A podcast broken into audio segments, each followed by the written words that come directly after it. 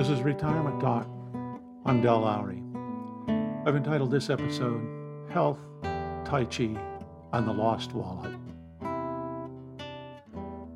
A few years ago at eleven in the morning, our usual hour, Brenda and I jumped on our bikes and took off for a ride along the seawall in Vancouver, B C. We tried to bike for an hour or two most days. We hesitated because of the cool weather and gathering clouds, but following our past experiences, decided to go anyway. When in doubt, go. That's our basic rule. It proved to be both good and bad. We came upon a solitary elderly Asian woman dressed in loose black clothing, practicing Tai Chi along the seawall. We stopped.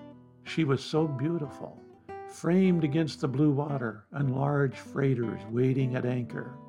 Each movement was slow, measured, and flowing.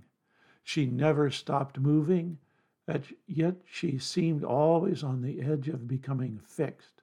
Her flexibility and fluidity were inspirational. Everyone passing by looked back over their shoulder at her. We stopped, stood by our bikes, and were transfixed. She would repeat some moves and then go right into something we had never seen before. She was still moving when we rode away. Tai Chi has been a practice of mine over twenty-five years. It started as an attempt to cure a bad back. The doctor said the problem was the sciatic nerve. I had twisted like I shouldn't have. The pain was terrific. I remember not being able to put any weight on my left leg for a couple of days. Then with great effort, I managed to hobble, all stooped over, into the doctor's office. Drugs, physical therapy, and rest seemed to have little effect. Surgery was the next step. Then I heard of this guy who treated the back through Tai Chi. Throwing skepticism out the window, I began my study. It became a lifesaver and a way of life. Just a few days following our biking around Vancouver, a picture jumped out at me in the Vancouver Sun newspaper. It was a large colored picture in the center of the page of perhaps one hundred people dressed in loose white clothing doing Tai Chi.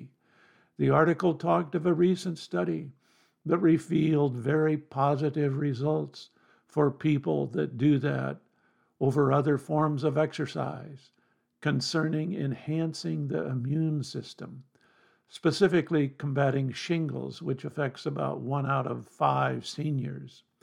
I never had shingles, but I've heard nothing good about them. I think most retired folks would like to avoid them if we can. Of course, today, we have some shingles vaccine that's supposed to be very effective, and I've taken it.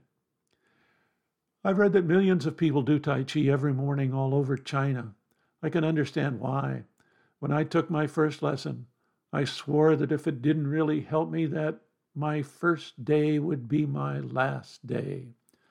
Now it must be well over five thousand days since the first day. That's a long time. My teacher took me through a few Tai Chi moves and exercises that have lasted me all these many days. Now Brenda and I are taking lessons again. We met our new instructor in a video rental store. Her husband owned the store. We didn't know that she had been a Tai Chi instructor in a Buddhist temple here in Vancouver. When Tai Chi was mentioned in passing one day, we got ourselves a volunteer teacher. We meet in the park, usually Sunday evenings. The article in the paper reinforced my thoughts concerning the health values of Tai Chi. Seems like I regularly read of various other health benefits. Seeing the woman doing Tai Chi this morning reminded me of the beauty of this ancient meditative practice. But as I stated in the opening sentence, this was a bike ride that turned both good and bad. The bad part, I lost my wallet. Yes, and the day after I went to the bank, a few hundred dollars and of course, all those cards, those cards that establish my identity as a person. Talk about a sinking feeling. And here I am in an age of identity theft, and then I go and lose everything. Was it a thief? Was it someone else's fault? No such luck. No, it was my doing, plain and clear. I did not zip the pocket after putting my wallet into it. I remember getting in a hurry to leave at the last moment and shoving the wallet into my bike shorts and heading for the door. I even recall thinking that I should secure the pocket, but didn't. Careless, reckless, stupid, they all fit.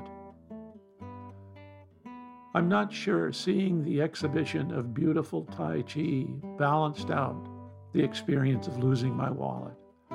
But several years have passed, and regrets of losing the wallet are gone.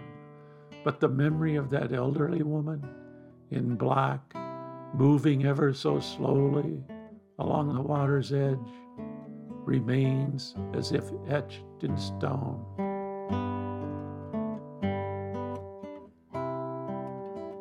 This is Retirement Talk. If you have questions, comments, or stories to share, contact Del at retirement talk dot org.